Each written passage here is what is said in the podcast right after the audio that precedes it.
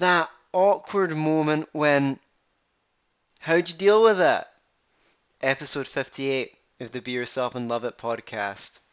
Hello, everybody. Anthony Samroff from be yourself and love BeYourselfAndLoveIt.com, and here's another video in my series called How to Make Small Talk. You can find the whole playlist on YouTube, of course.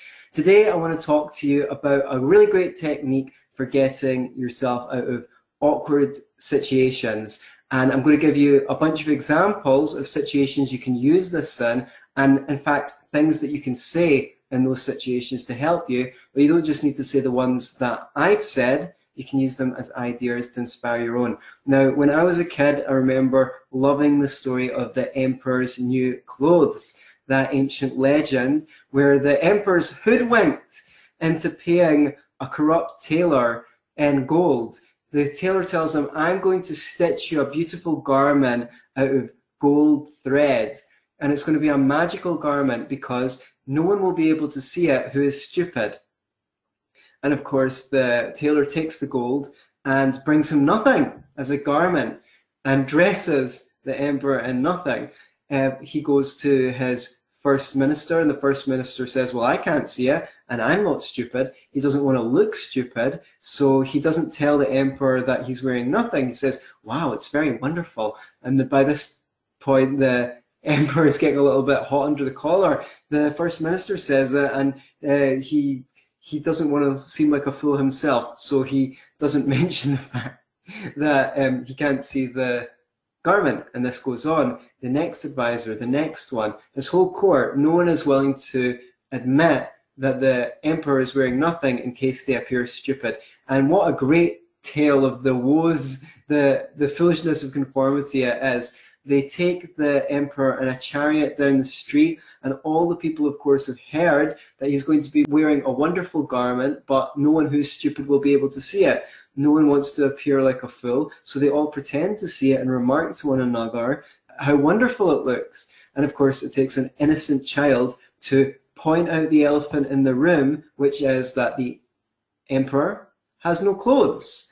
So, this technique has often been called pointing out the elephant in the room, not pointing out the emperor in the room, I should add, although that would be quite funny. And I, I remember all these teen movies that we used to watch growing up, like American Pie and things like, and they, they have all these situations where people do things in them that are stupid just because they want to conform and they get swayed into it despite their better judgment. And we find those characters so sympathetic because we see something in ourselves. But oftentimes you can get in situations that are quite awkward where all it takes is for someone to point out whatever is making the situation awkward to actually make it better I remember just recently I was listening to a podcast with an expert in giving speeches, and he said one thing he always does if he starts a talk, if there's a funny smell in the room, if something's buzzing, if something's going on next door, anything that might take people's bandwidth up, it's kind of like having too many applications open in your computer. You know, no one's pointed it out, so everyone's part of their consciousness is distracted from the conversation with the buzzing sound or with whatever it is that no one really wants to point out.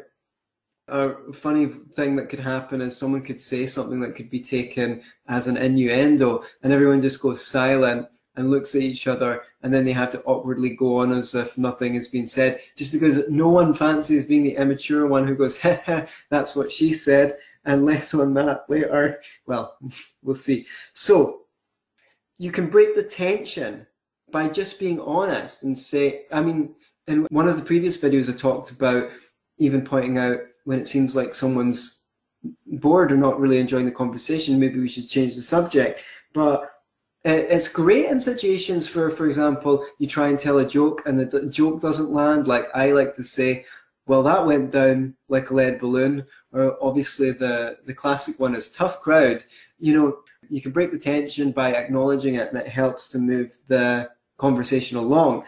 If you forget what you're about to say, actually I can go, hmm, let me think for a moment, or I forgot what I was going to say, give me a second, or maybe we can circle back to that. You you you tell me your thing. But um, if if you've forgotten their name or you, you suspect that they've forgotten your name, you can say something like, uh, it's funny, I find that when I meet someone, I'm always thinking about what I'm going to say next. And we don't always take in people's names when we first meet each other.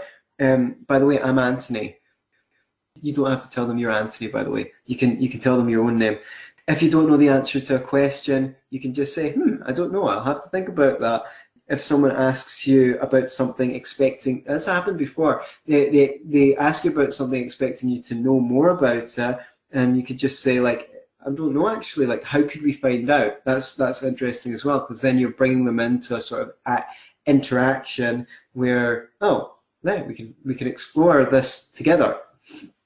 If you feel a bit nervous, uh, you don't need to say, "Oh, I'm feeling a bit nervous," or "I'm feeling a bit anxious," unless you know the person. But you can say, you know, these gatherings could be a bit weird when you first meet people or you don't know anyone. You know, sometimes you have to think about something to say. You could go further. It's funny when you. It's funny when we get trapped in these interview conversations. You know, where are you from? What do you do? And like every every um, conversation just ends up like us with us hating ourselves. You know, I'm I'm improvising if I was because I'm speaking to the camera, but when I'm faced with a real person in a real situation, I find it quite easy to drop into being more natural and very myself.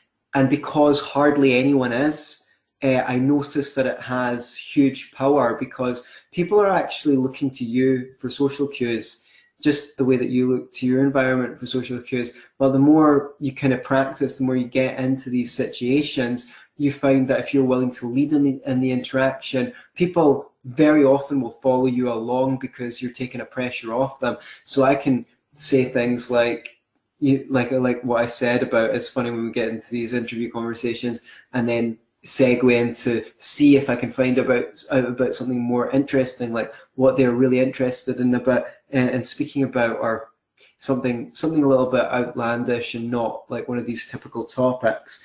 So uh, as I said, you know, the, the good old fashioned, that's what she said. I personally prefer the classic, which is um, I bet you say that to all the boys. That's like the, the more classy version of that's what she said. Uh, you might need to be careful who and when you said it to it. Of course, uh, the very old fashioned said the actress to the bishop. Uh, and those are really good. I mean, point um, because they crack the formality of an interaction and make people feel like they can just be a bit more natural and a bit more like they're like around their friends, around people they know, if you treat them a bit more familiar. If you treat people more familiar and less formal, you kind of give them permission to relax a little bit. It's not obviously not appropriate in every context, but it's appropriate in many contexts, especially like parties or even work events that are in work work, you know. I had a good experience of this once. I was taking the train. A woman came on the train and sat in front of me and she was like sipping wine out of uh, one of those thermos that you usually use for tea or coffee. And like she was she's older than me but i kind of teased her playfully and flirted with her a bit just because well that's just the kind of person i am. And i was just having some banter with her and things like that.